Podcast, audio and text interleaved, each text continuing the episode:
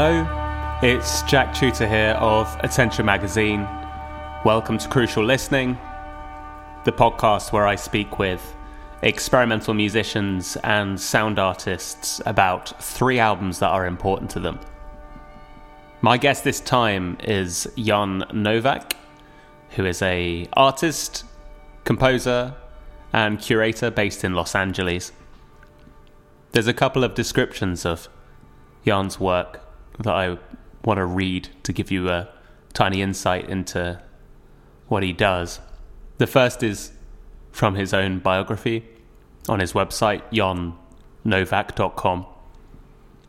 And that's that his work is guided by his interests in perception, context, movement, and the felt presence of direct experience. The other description of his work I like is from Richard Chartier, who said that Yann's music sounds like the most beautiful air conditioning he had ever heard.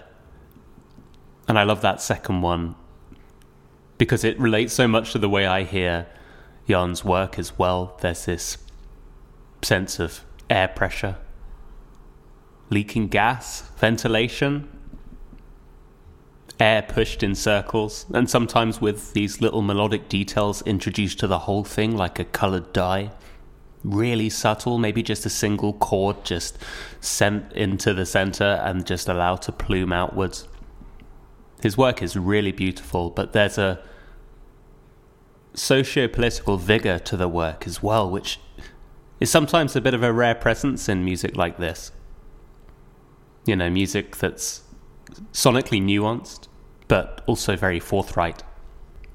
So Yann was a wonderful guest, and I really encourage that you check out his music as well. If you go to yann novak dot com, that's Y A N N, and then N O V A K.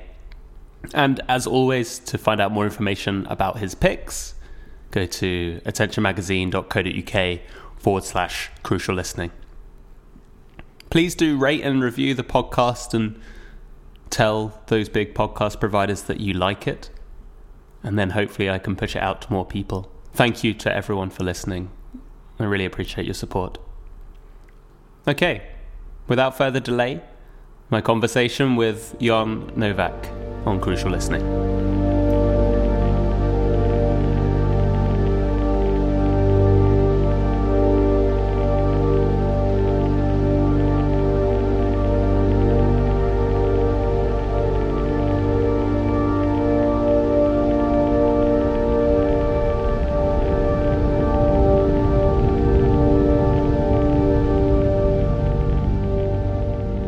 Yann Novak, welcome to Crucial Listening. Hi, thanks for having me. I want to start by asking about your upcoming record, which is coming out late February on Touch, called The Future Is a Forward Escape Into the Past. It's a lovely title, by the way. I'm really oh, thank you. um, yeah, it's a. Um, I've been working on it for, oh, gosh, almost almost a year now. Most of most of two thousand seventeen was kind of devoted to working on it.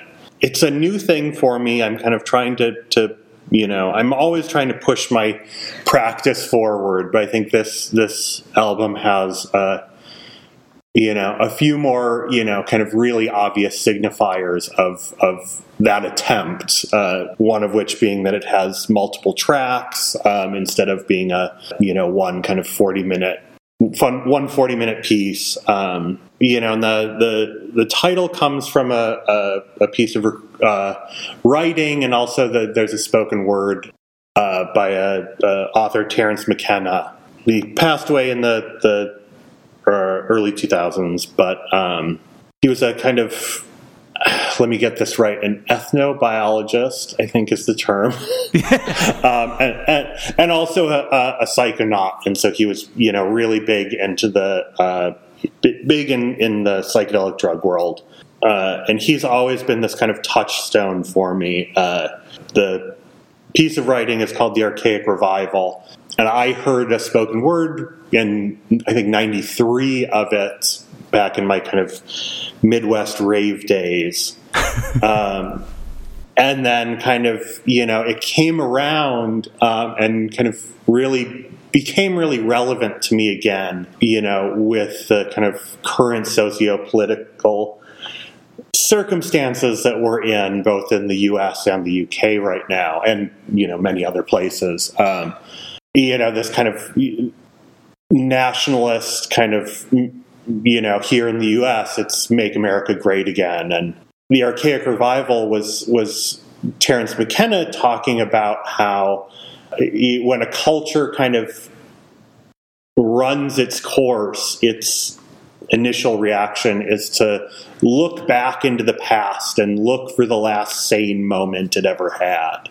And so his his last sane moment was, you know, uh, tribes on the plain of plains of Africa taking psychedelic mushrooms. Trump's is nineteen fifties Jim Crow era, right. um, you know, Cold War isolationism.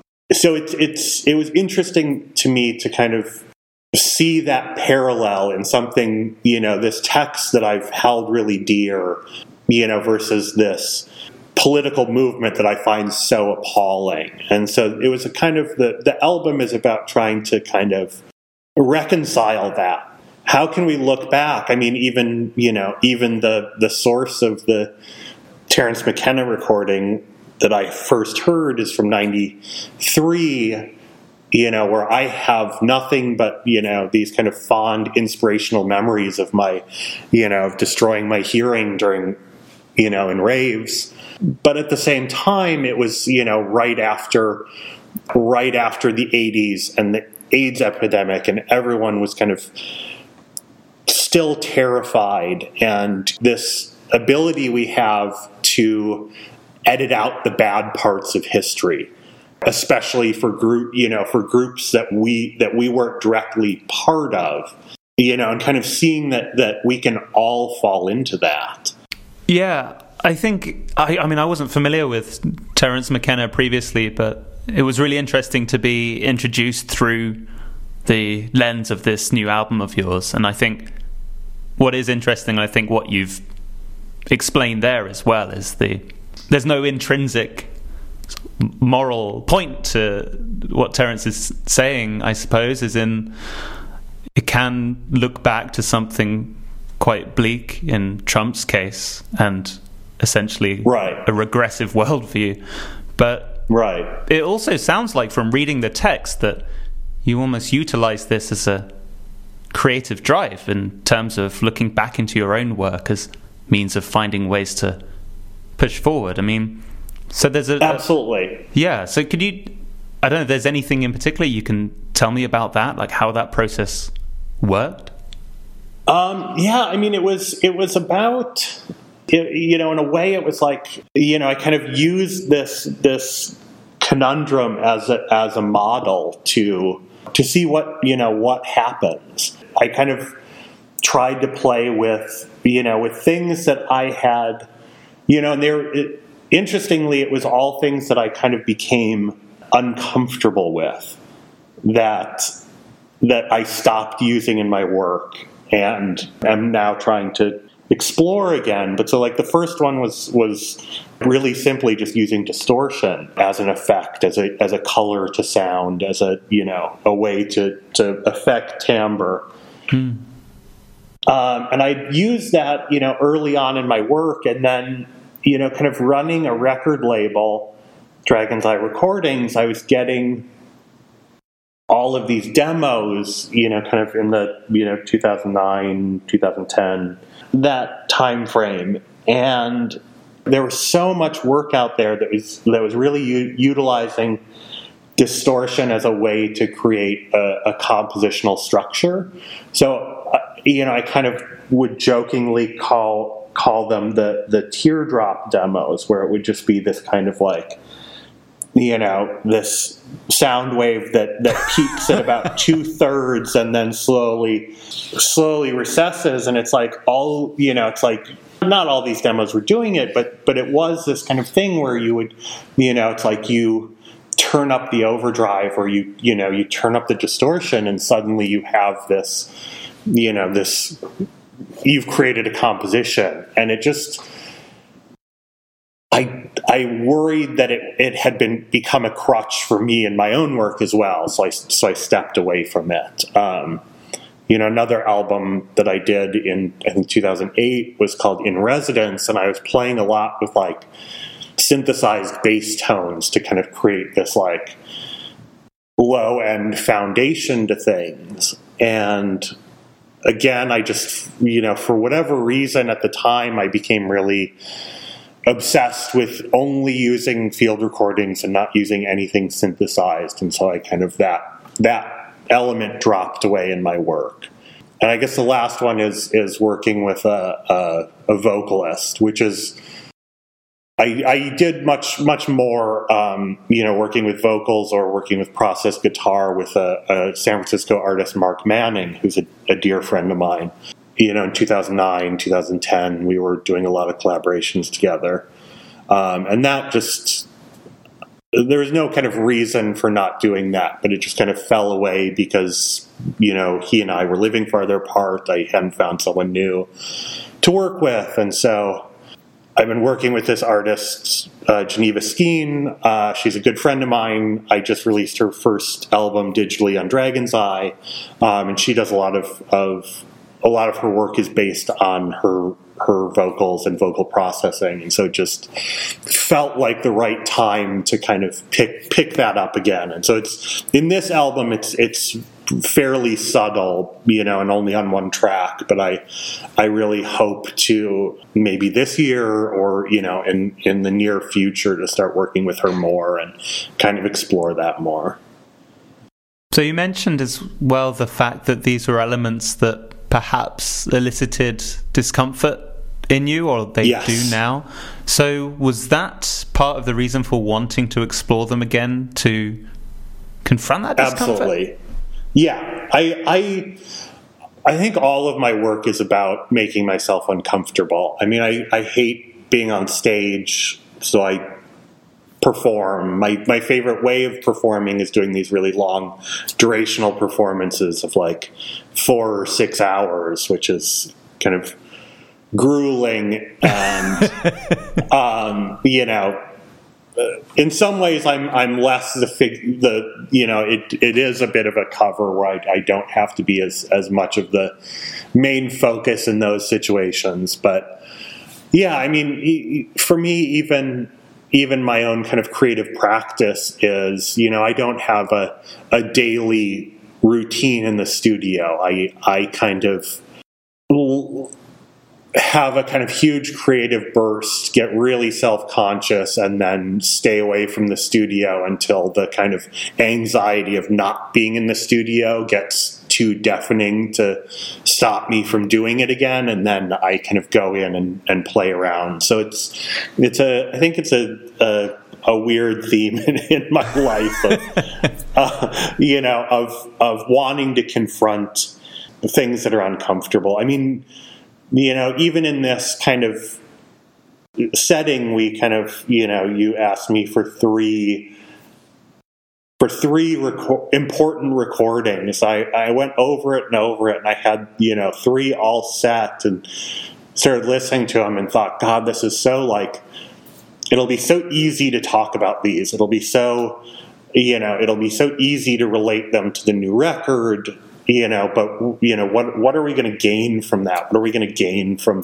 talking about something that's really similar and there's a really clear, you know, connection that anyone could make? Why not pick things that are important to me because they, because they're not immediately related to my own practice? Hmm. In fact, you mentioned there about your studio relationship or your relationship with the studio. One yeah. thing that you mentioned actually in an interview that we did just over a year back is the fact that you have a uh, what you called a contemplate and release methodology, where you sort of brew an idea. Yeah. Such a good turn of phrase. Where you brew an idea and then you plunge into the studio uh, and work obsessively once you're in there to see the idea yes. through, schedule permitting, if you can get the time, as I understand it, with work commitments and stuff. But what did it look like this time? Is that still the process that you use ultimately?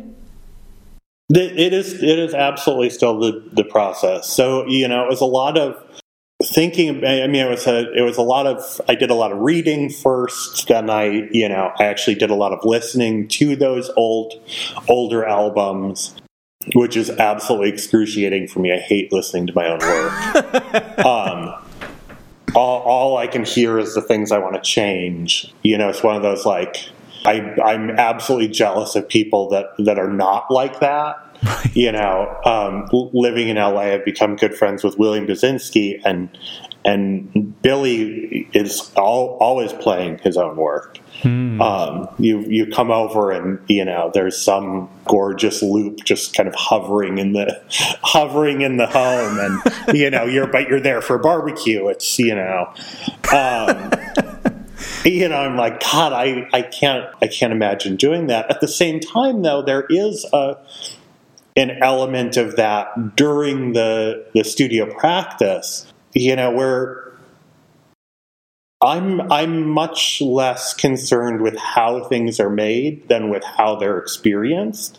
And so a huge amount of my practice is actually just re-listening. And so I'll kind of figure out the elements of a track and then let them play for hours in the studio to really get comfortable listening to them and and see how they function at, as a space rather than, you know, just a moment in a, in a composition.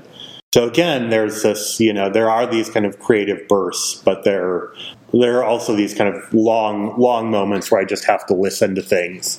And before I've committed, I can totally do that. When it's, when it hasn't been recorded and, and finalized, you know, I can, I can listen to the sounds infinitely because I can just go in and, oh, that's a little, that one frequency is irritating me. I'm going to turn mm-hmm. that down two decibels and, because that day it was irritating me, and then, you know, the next day it wouldn't. So, so yeah, listening back and then not being able to turn anything down because it's out in the world and other exactly, people. yeah, yeah. I mean, that's the the you know the.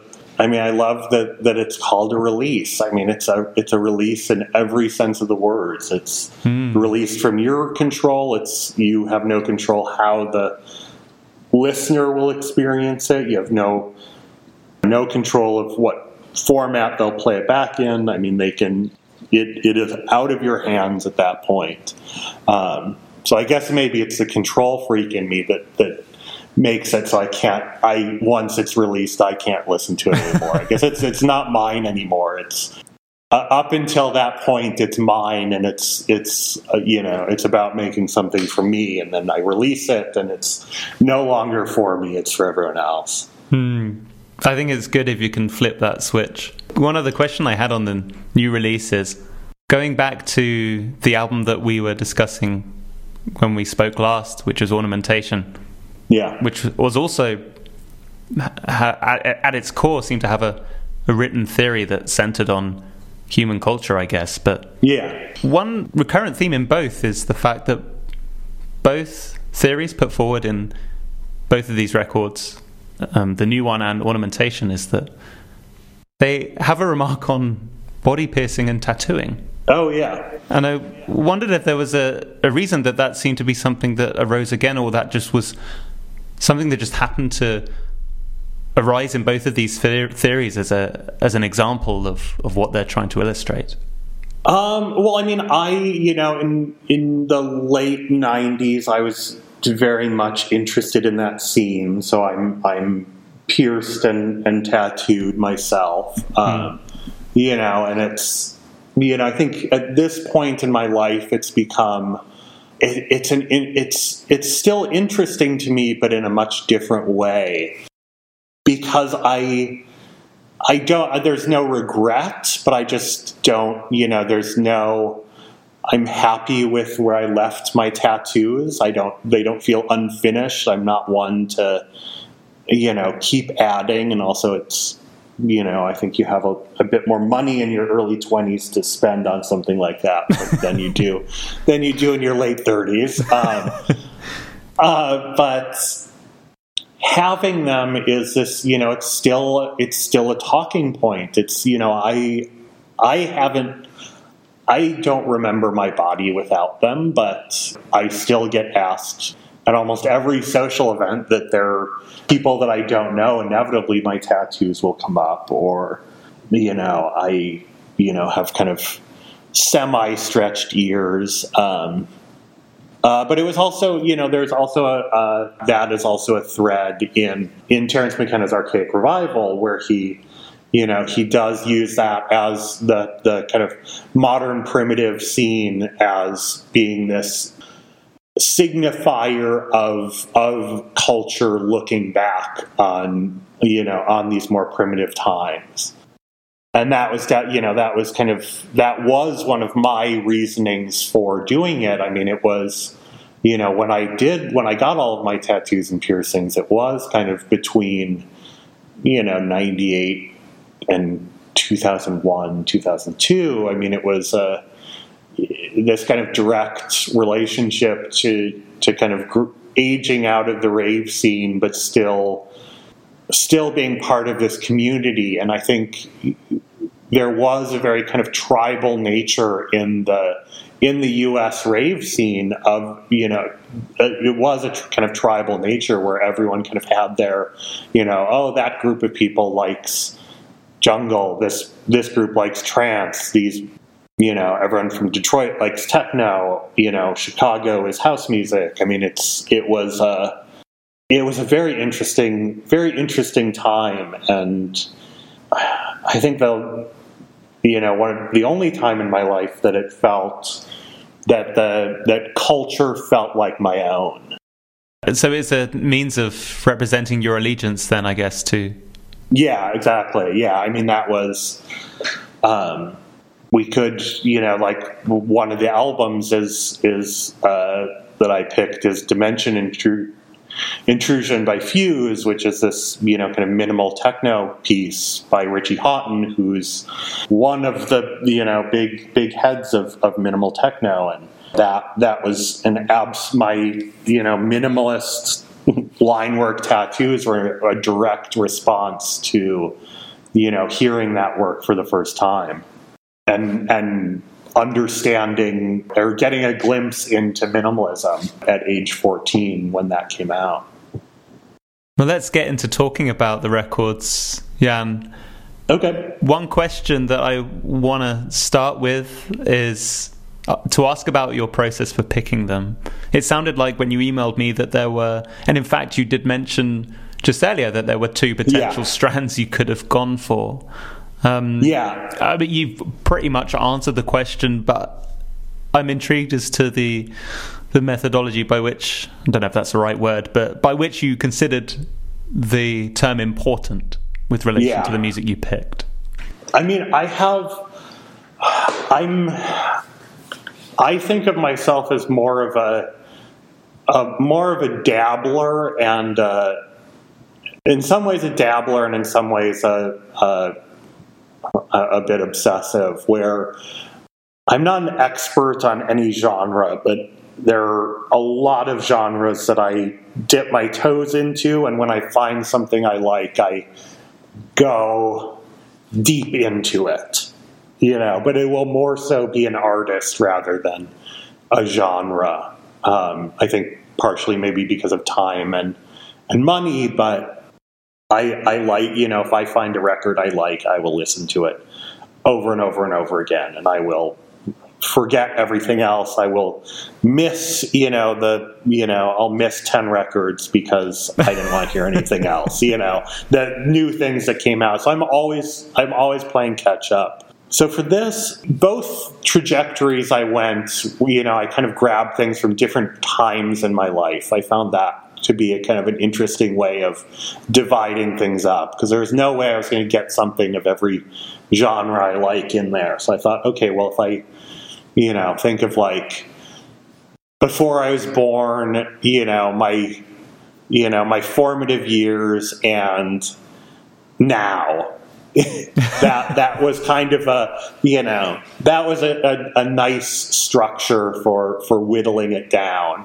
And yeah, I had a whole list of things that were like kind of sonically relevant to the the record. You know, it had had that Terrence McKenna spoken word on there.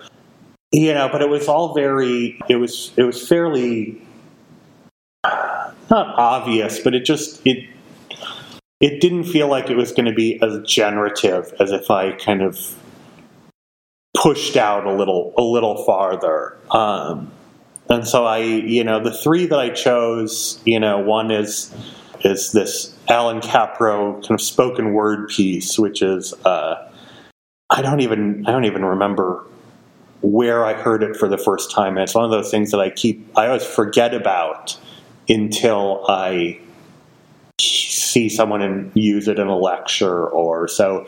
It, you know, I've I've heard it, you know, many times, but it, it I saw a lecture recently where they brought it up and played part of it, and kind of that sparked my interest in that. The Fuse record was is obviously kind of formative years, and then the the third is, you know, kind of something that that caught my interest recently. So, well, it sounds like we've got a chronology with which to go through this, or. Although, yeah. Given the kind of, you know, looking back to look forward that's reflected in your current album, I don't know which way you want to go into this and which you want to bring up first. But uh, I'll I'll leave it with you. I mean, which album would you like to, to talk about first, Yann? And if you could give us the name of it and also a little bit about why it's important to you as well. Okay. Um, well, I think I thought of them as as going going from earliest to, to now. So let's start with. Uh, This L P, which I unfortunately don't have, uh, by Allan Kaprow, uh, called How to Make a Happening. And it's really side side one that is the the kind of crowning jewel for me. And it's, uh, it's the eleven rules on how to make a happening. And, I mean, Kaprow is, is, a, is an artist that I... I know of through the work of Steve Roden. So I don't. I he's he's a hugely important figure in the, the you know kind of fine art world, but I don't have a fine art education, so I have kind of these kind of backwards, sideways ways of, of discovering these things. So th- this this came from not this album, but but the artist came came through Steve Roden.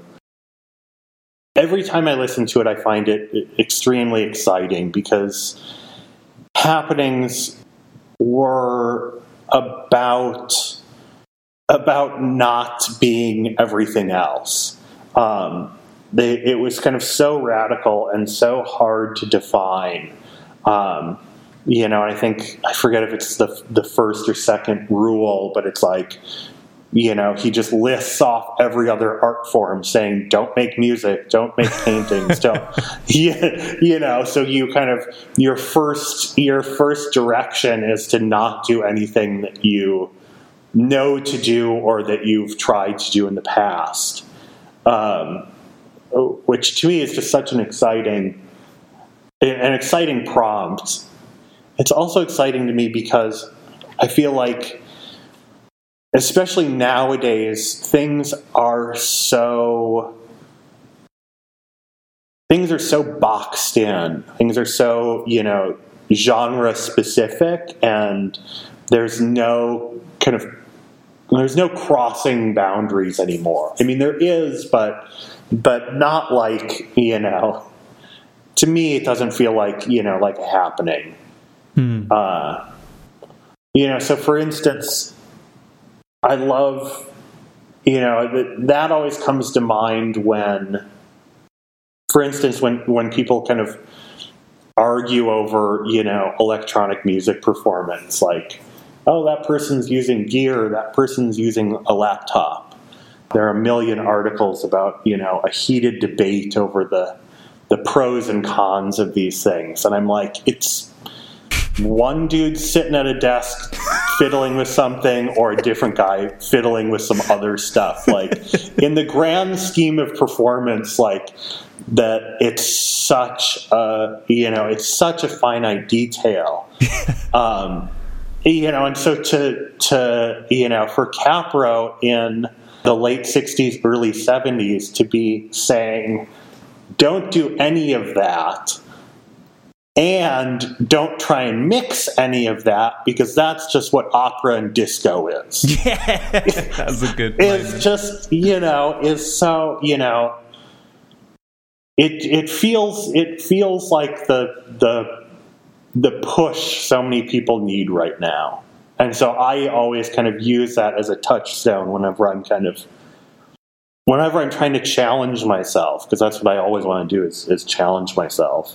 Is to how, how to how to not be like every, you know, all the other things. But I also like that he it it, it is about not being like, it's not about the quest to to do the next exciting thing. You know, it's not like the the the quest to, to be more experimental either. It's it's this kind of other pursuit of of a kind of this genuine want to, to create something new.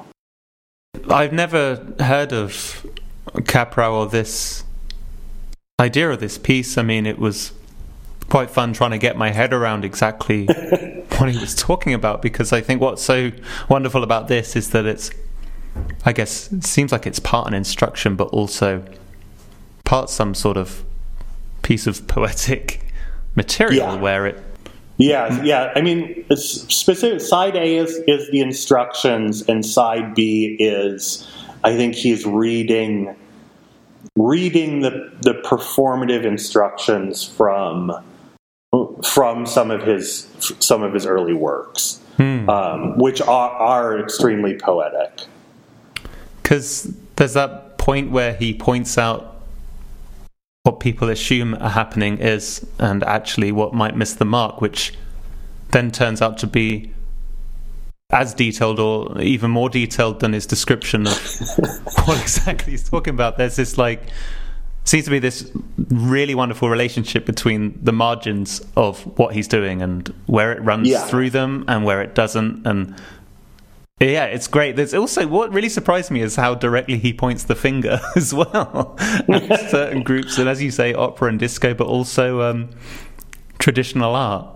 And he has a oh, yeah, real absolutely. go at smart people at a certain point. Yeah, I mean, and to me that's, you know, I could actually loop back to Terrence McKenna there, where Terrence McKenna is, you know, also kind of, you know, one of the things I love about some of his his writing is he talks about how none of us should participate in culture at all. Um, so he talks about reject, you know, don't don't read books, don't watch T V, don't don't uh, you know, don't read magazines. And you know, ter- in Terrence McKenna's eyes, it's it's a he talks about uh, the moment you're you're you're paying attention to to mass-produced culture, you're you've become disenfranchised from your your own experience because you're worrying about someone else's experience. And so Terrence McKenna talks about that, you know, in a sense we should all become the makers again. That that cultural production isn't, you know, shouldn't be relegated to, to the elite that are able to afford art school, but it should, you know, everyone should make music, everyone should, you know, paint paintings, not, it, it should be reclaimed as a, you know, a cultural production should be reclaimed by everyone. Yeah, I didn't really strike upon that until second time round, that there's almost quite an activist bent to this, and that there was almost a sense that if you are making work that is inspired or directly following in the lineage of an artist that's come before you, that there's a almost a subservience to those ideas, that you're mm-hmm. imbued with the authority of what that person's, you know, the rules of the game that they're putting for you. And I, I that really only struck me second time round, when I was like, oh wait, it sounds like he's kind of saying, no, go and go and do, do your own thing and, and, and flip it over, which was really nice. Yeah, exactly. Do you feel the imprint of any of this? I mean, this is probably too nebulous, but the imprint of this in any of what you do or your own work, or? Um, gosh, I, I would like to. I, you know, I, I don't know that I've, I don't know that I've succeeded. I certainly haven't made made it happening, you know. But I, I don't, I haven't ruled it out either. You know, I think that the the spirit of it is something I'm really interested in, which I think is.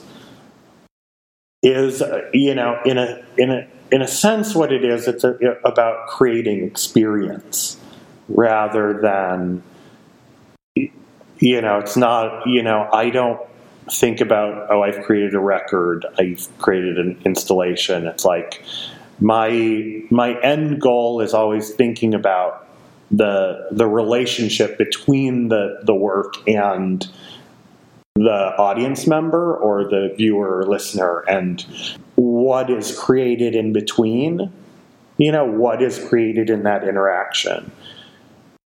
And so I think that that would be the kind of, you know, where, where happenings kind of relate to my work is that, yeah, just this kind of, this focus on, on what's happening rather than, you know, rather than like, oh, here's this video piece, you know, that you're instructed to watch because it's in a gallery. I, I'm more interested in like, what what is that experience for the audience member?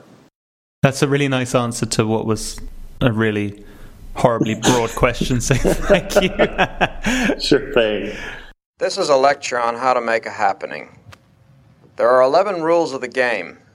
One, forget all the standard art forms. Don't paint pictures, don't make poetry, don't build architecture, don't arrange dances, don't write plays, don't compose music, don't make movies. And above all, don't think you'll get a happening out of putting all these together. This idea is nothing more than what operas always did, and you see it today in the far-out types of discotheques with their flashing lights and film projections. The point is to make something new, something that doesn't even remotely remind you of culture. You've got to be pretty ruthless about this, wiping out of your plans every echo of this or that story or jazz piece or painting that I can promise you will keep coming up unconsciously. Let's talk about your second album. If you'd like to introduce the name of it and also a little bit, or an elaboration, I guess, on why it's important to you, as you hinted to it earlier. Sure. Um, so this is, it's uh, Fuse, is the, the artist, uh, and the album is Dimension Intrusion. Fuse is a, a moniker of Richie Hawtin. Um, this album came out about six months before... Uh, he put out his first Plastikman record, Sheet One, in nineteen ninety-three. Um, so I was fourteen. Probably, that was probably the first year I was allowed to or able to sneak out to get to raves. Mm-hmm. Um, uh, Sheet One was a thing that I saw in a store. I picked it up and and you know was was kind of initially changed by. I heard. Uh, Dimension Intrusion later, you know, probably a year later, at a friend's house who, for some reason, had set up a tent in their living room. Um, so we were, you know, sitting in a in a tent in a living room, probably smoking and listening to this album. And uh, it it was, I mean, there there were moments of of kind of ambient. ambient or ambient adjacent work on the Plastikman Sheet One, and it's you know it's very subdued for dance music. But Dimension Intrusion was the first time where there were actual kind of beatless or near beatless moments for me on the same immediately were immediately after you know some of the tracks that were kind of absolute rave staples. So the fifth track, to uh, Substance Abuse, was probably played at every rave I went to for, you know, a good five years. Wow. I mean, some some D J would play that track. I mean, it was just, it was absolutely ubiquitous in, in the Midwest rave scene, you know, but then to go to, I'm just going to spell it because I don't know how, how, if I'm supposed to pronounce it, you know, a couple tracks later, T H E Y C H X. I knew it was going to be that one. Yeah. Yeah. Um, other than vocal samples, you know, it, it almost stays the same for a good nine minutes. And then kind of morphs for the last four, um, but keeps the same kind of tempo, melody. It, it just is this really spare, repetitive, minimal track that I just think is absolutely brilliant. Um, and I'm a big one for, you know, I guess, and this is why this, you know, why I picked this record, is that I think of, you know, to me it's about when...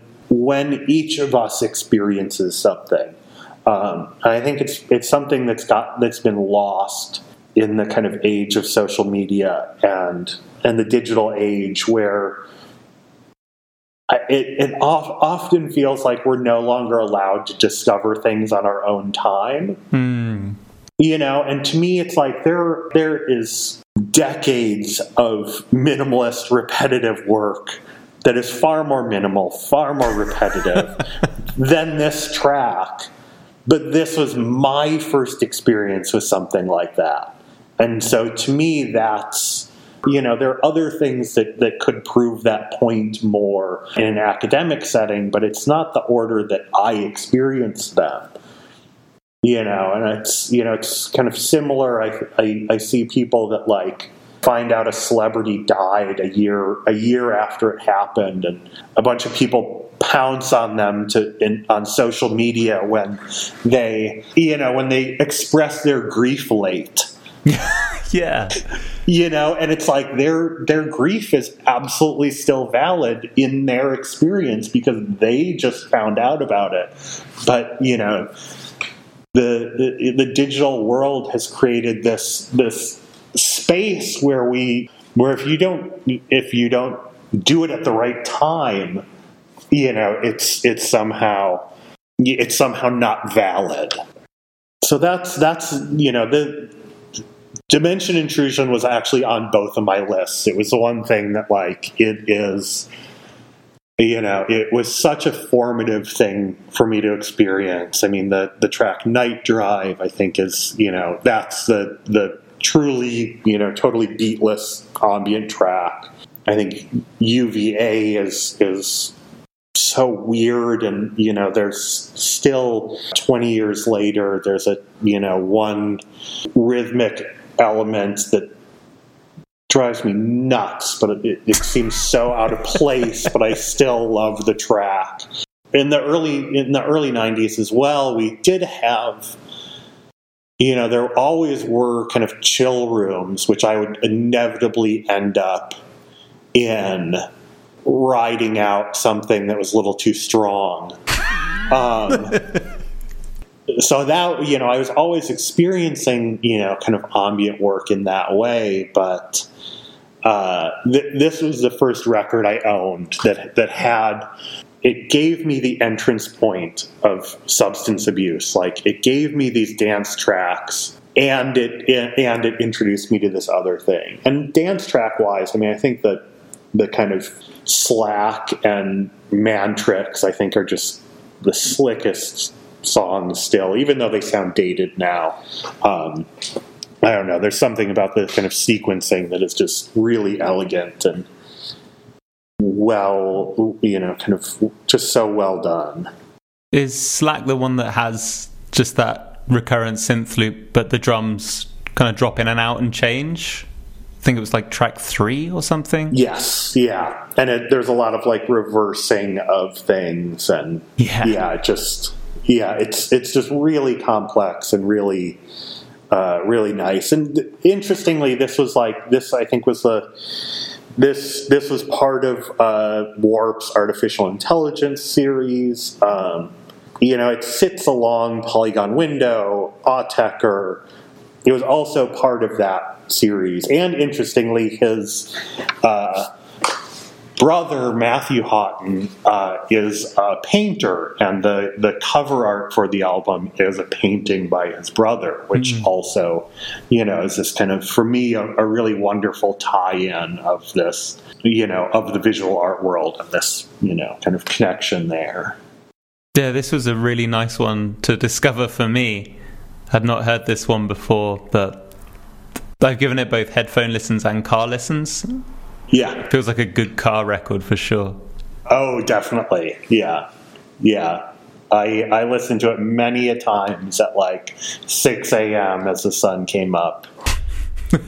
You know, driving down Midwest country roads back from some farm or warehouse in the middle of nowhere. Do you still have those experiences that have such a intimate tie to location and specific memory? I get when I say, do you still have, that seems ridiculous because, you know, they only solidify into memories after a while. But I mean, is there, is that something that still occurs? Because this record landed at a formative time, I'm wondering whether they're more solid in thought or whether you have those experiences elsewhere. It, it doesn't always happen, but But it certainly does. Things absolutely kind of coalesce, and it's they can bring me back to these moments very easily. I don't have to think of that, but if if I allow it to happen, it will happen.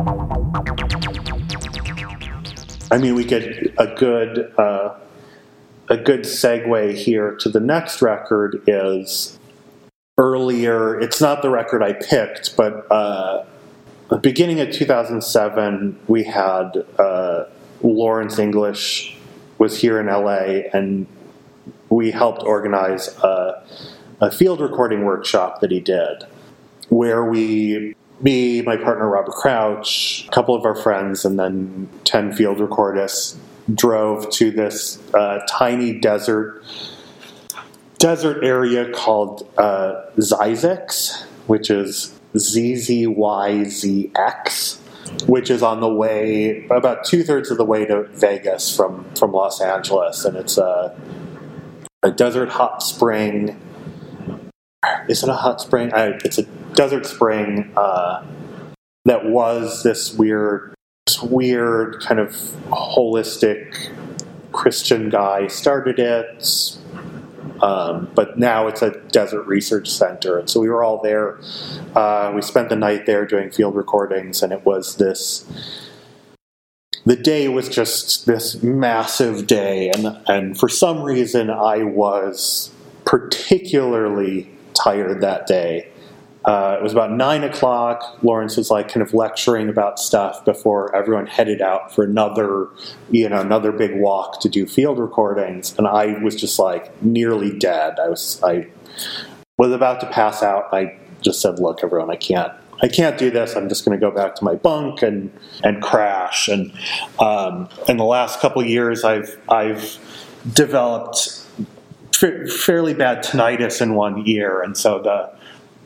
Especially doing field recordings and being out in the desert where it was so quiet, it was that was also kind of really kicking my butt. And so I just put on headphones with something rhythmic, because for for me, rhythmic things help with the tinnitus more. And so I, I put on uh, the the first record by The Weeknd, House of Balloons, and because that was what was on my phone, and just with earbuds and like laid in this like boiling hot bunk and kind of experienced the whole record until I passed out. And every time I listen to that record, I can I can suddenly be back in that bunk.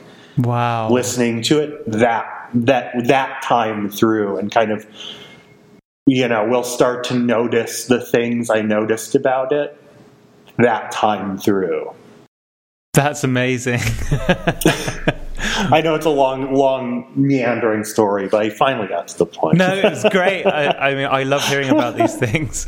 Um, I think for, the reason I asked that question is, for me, it seems like something that I'm maybe having less and less experiences with, where location wraps itself around a particular album. And so it's something that I'm intrigued to check in with with other people. Like, is this just me? Yeah, totally. So, you know, maybe it is just me. But um, if I think I think I think as we get older, they I think it they do become it does become more sparse. Mm. Um, but I think also the the way we listen is changing, and I think that's one of the dangerous things. Mm. You know, that that's the scary thing. Is like, I listened to that record many times before, House of Balloons, but I never listened to it only listening to it.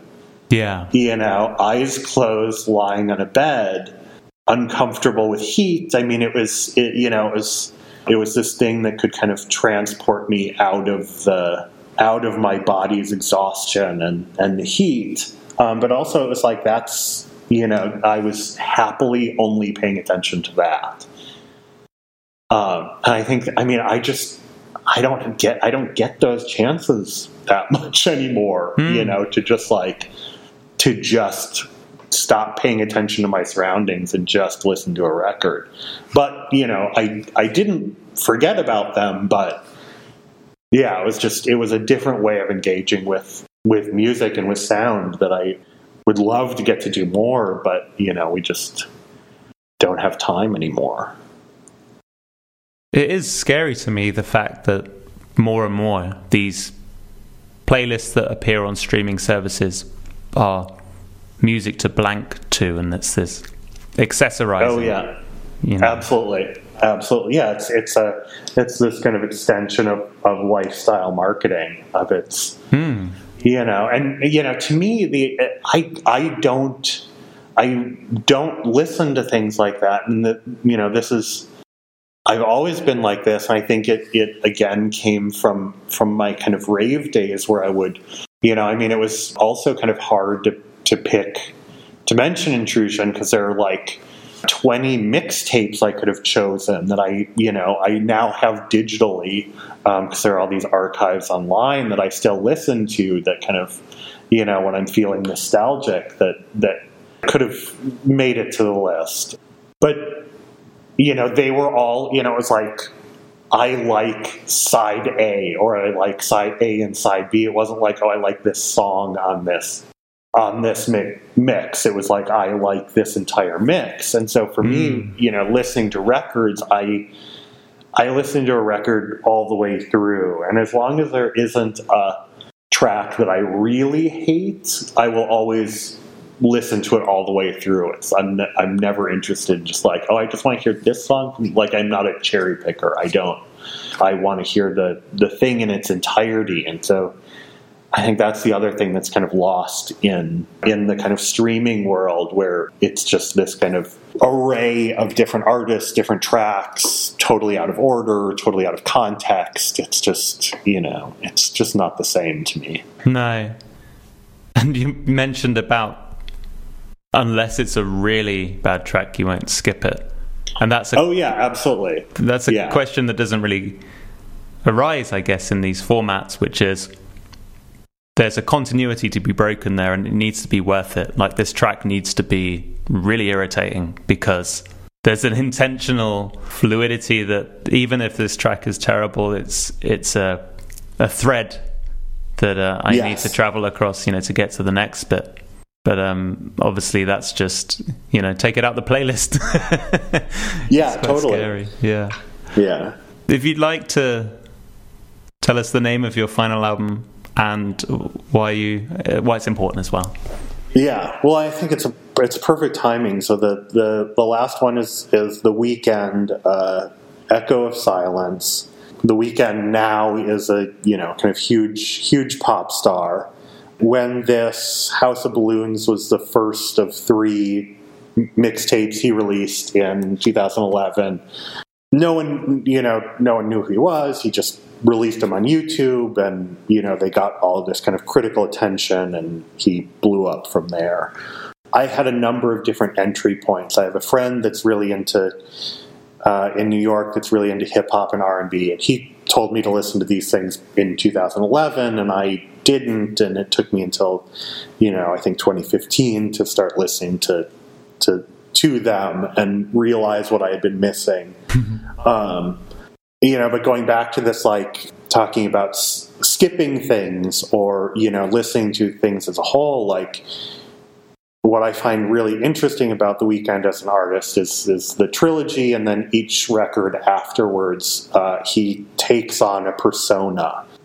And all of the kind of lyrics and, you know, there's a, a story told over the, the course of the the album, and there's a... a It, it, it's a persona that's not necessarily him. So he, you know, it's, it's almost like acting, where he is taking on a character and, and exploring, potentially exploring his own his own demons or dark side, but but through the through inhabiting a, a character in a way. And I can, you know, I can absolutely say that that Echo of Silence has tracks that I'm totally, like, not into. um, but, you know, it, but within the context, they're necessary, and I understand how they're progressing the album, how they're, you know, potentially setting up the next track. I, the, there's, the track four is Exo slash The Host, which I am not sonically not that excited about, but it is the setup for the story in Initiation, which is track five, which I find kind of this glorious production, um, so absolutely dark and awful. It's a it's a dark, awful place, but how they use sound and lyrics to create that space is so well done that I think it warrants so many listens. Mm. Um, you know, I'm also, you know, my kind of entry point into this, my other entry point was that my my mother was a huge Michael Jackson fan in the eighties and nineties. Ah. Um, and so I grew up with, you know, other other than, you know, sixties folk and blues or classical music. The only kind of real current artist that was playing in my parents' house was was Michael Jackson. And so this starts with a Michael Jackson cover, um, but even the the other The Weeknd's voice is is absolutely reminiscent of Michael Jackson. So there's, you know, there's no no denying that connection. You know, then this album starts with a with a Dirty Diana cover. So yeah, I had to quickly check who was singing it. I used to be a fan of Michael Jackson when I was very young, and yeah. still intermittently listened, but clearly not enough to distinguish immediately. But it's a really uh, good emula- emulation of um, of his voice. But it's, yeah, it's an incredible performance. Yeah, yeah. I, I mean, I th- I actually listen back now and kind of, I actually will, you know, I've I've listened to them side by side and kind of thought, wow, the, you know, The Weeknd kind of added this grit to the song that it really needed. It is such a kind of sad, dark song, especially for Michael Jackson, that, mm. you know, that extra kind of like pounding of the drums that he that is added here is just, you know, is really welcomed. But I also think that the Weeknd, the Weeknd does amazing, amazing covers that are that that really are homages to those artists. So, you know, I was kind of it was kind of it was hard for me to to to choose between House of Balloons and Echo of Silence, and I went with Echo of Silence because it's a little, it hasn't been talked about or written about as much as House of Balloons, but House of Balloons, the third track, is him covering uh, Susie and the Banshees, Happy House, and it is like, wow, it's it, it you know, it is a, you listen to it, and again, if you listen to them side by side, it, it is this real like it truly feels like an homage. Like you can really tell that he that he likes the track. That that there is, you know, that there is an absolute appreciation for it. And that is why he is why he's incorporating it into his world. Wow, I'm gonna have to dig that out. I haven't heard that record yet. But you mentioned as well the rhythm work. What do you think of the rhythm work on this record? I mean, I there's some amazing stuff on here. That first track I thought was it's so yeah. strong, like so so forceful, and right on the edge of someone physically slamming the drums and someone programming yeah, them. Totally. So almost like someone hitting them so hard as to sort of render velocity irrelevant, yeah, just all, all really hard hits. But yeah, what, what do you think of the rhythm work on the on the album? I mean, I think I think it's really great, but I think I think what the for me the the truly interesting thing is how how the lyrical work is part of the rhythm, is part of the you know they they have a, a symbiosis. Hmm. So I think that that. The track that I always talk about, which I've already talked about, is, is Initiation, track five, where he, the producer, is pitching his his lyrics up and down. Oh yeah, and it you know, but it always is still staying in rhythm. You know the you know even though it's suddenly gotten really high and faster, it still hits on all the right moments. Um, You know, the, the song is about partying all night and it's really mistreating one another. It's it's super, super dark and super depressing. But like that kind of like even the the kind of how debilitating it is to hear his voice being pitched up and down and suddenly getting really low and slow. And then those are the kind of the, the moments that I find really, really exciting about the, the production and the, the rhythm in, in relation to him as a vocalist. It's interesting. You mentioned that. I mean, I saw an interview in The Guardian earlier where he talked about how he used to take a lot of drugs to help himself stay up all night and compose sleeplessly. Yeah. It certainly feels like that this is riddled with sounds of someone perhaps hallucinating in a state of insomnia, yeah. you know, I mean. Oh yeah, totally. Well, well, there's, I mean, there, you know, it's, it's, it's speaks to, you know, some of the darker moments that I have, that I've had in my life, but it's like the, you know, the lyric in that song that I find both dark Uh, you know, dark, but also like I'm like, oh, I, I don't want to, I don't want to admit that I know what you're talking about, but I do. Is that he, you know, he talks about the says something about there being an you don't have to wait. There's enough to pass around, but then he says you don't have to like something about I think there are no clocks. You don't have to check the time. Yeah. The the blinds don't work. You don't have to check the sky. And to me, that was like. You know, not checking the blinds, or the blinds don't work, so you can't check the sky. It's such a, to me, this like very dark thing where, you know, going back to rave days, like it was always like, oh, the party's over because the sun is coming up. It was always, you know, using, not having a watch. So you would use the, the color of the sky to to reorient yourself. And so, the, you know, that kind of spoke to this like never-ending party where, you know, you... There's there's never going to be a moment to reorient yourself, you know, or, or come back to, to reality. It, um, it, yeah, it, it's super dark. Yeah. One other question I had on this was the fact that, and it, it goes back to what we were talking about earlier, I think, with the, the visibility of albums now and the fact they get strewn across playlists and whatnot. But, mm-hmm. I mean, there's a... The fact that these three first releases are referred to as mixed mixtapes, and I I wonder. I mean, for me, that it almost there's almost a sense that if something's a mixtape, then there's an extra remark on its intention to be played as one continuous thing. I guess because it harks back yeah. to times where you know mixtapes were just one spool, and and uh, and it was just basically one continuous listening experience. I mean, I don't know if that's something, uh, you know, I, I, I don't fully understand, like, the distinction that's being made with albums and mixtapes, and it's something I've seen, but I, I don't know if you had any thoughts on that. I mean, to me, that that your read is this is the same read I have. I I will be the first to admit that I don't, I am not deep enough into the kind of hip hop and R and B world, which is where I think that terminology is most prevalent, mm.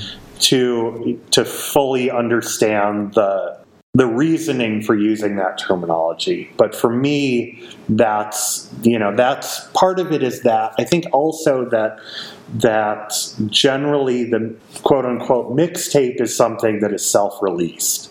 Right. I think I think that's another big part of it, is so that, you know, all all three of these the pieces that are now House of Balloons, Thursday, and Echo of Silence are, you know, are all part of, were all self-released just on YouTube. And actually the commercial versions I find totally unlistenable because they were all kind of remixed and remastered. So, for instance, I knew I was eventually going to, you know, I made a note when I told you to, you know, listen to listen to this version. And it's because, like, if you listen to the the version of Initiation on Spotify, the the pitch shifting is not done as well. It's not as smooth. Oh, wow. It's it's.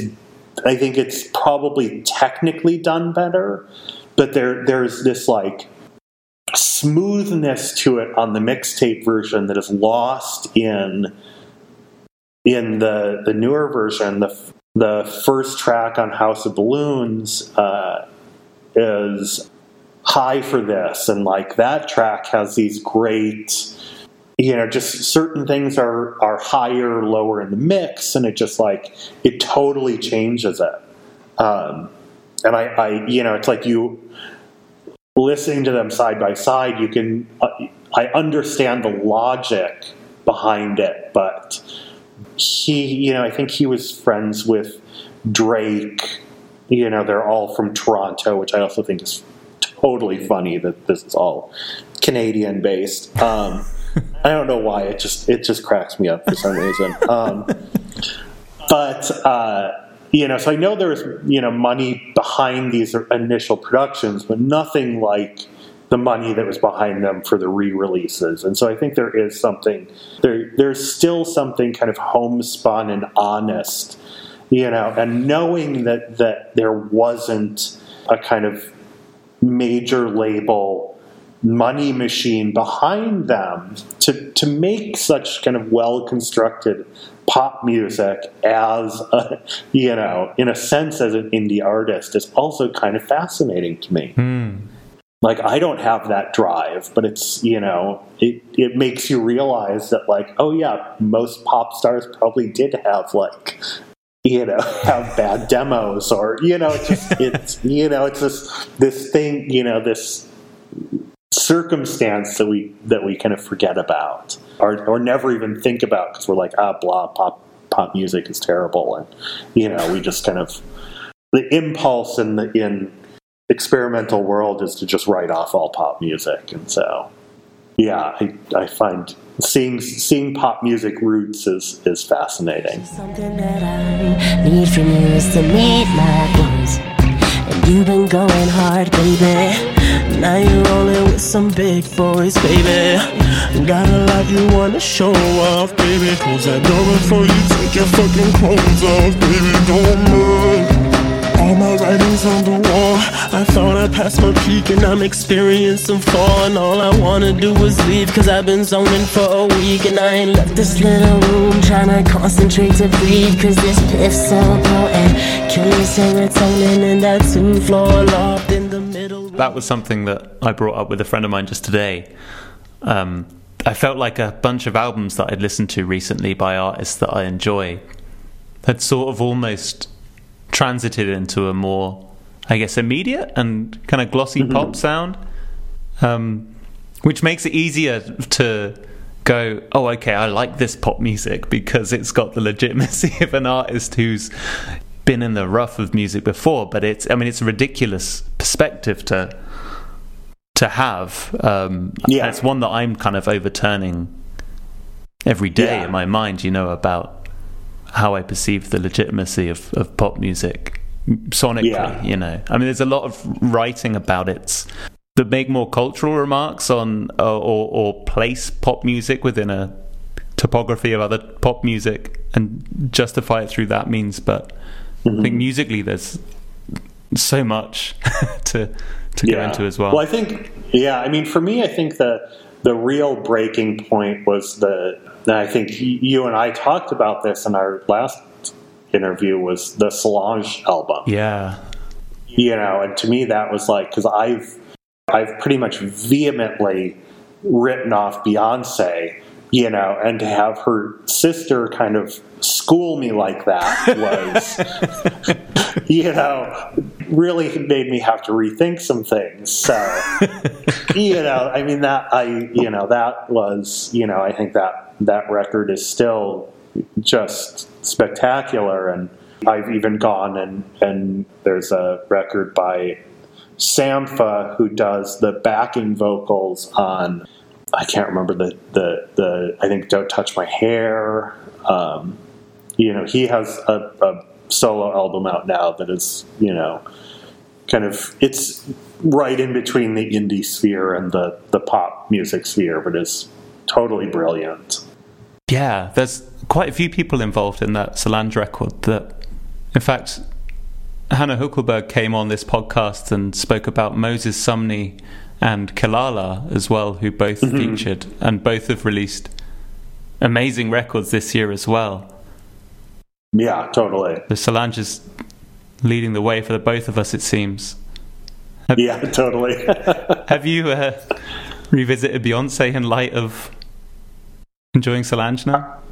I have not. I, I keep I keep feeling like I really need to like watch the whole like epic Lemonade thing, but I, you know, I I'm I. It's one of those. It's like. Weirdly, I I still, and this is, you know, this is now becoming like a real issue for me, um, but I still have a terrible time bootlegging things. And I also, you know, it's like, it's also not something I necessarily want to pay for the first time out. So it's like, it's, you know, it's like, I, I've, these days I actually miss out on things because of my reluctance to just steal them like so many others would. Uh, but yeah, with, you know, with all of my references to drugs in the last hour, why bootlegging something is like my drawing the line. Uh, who knows? But that's, that's my line in the sand, apparently. Well, on that note, Yann, it's been it's been wonderful. Thank you so much for thank you so much for having me. This was really fun. And if people want to hear your music, where should they go online? I think uh, yann novak dot com is the best place to start. You can kind of get all of my different social media accounts, Vimeo and SoundCloud, from there. Um, but there's also a lot of a lot of text to give things context, if that's what you want. Great. Well, thanks once again, and to everyone listening, I will see you next time.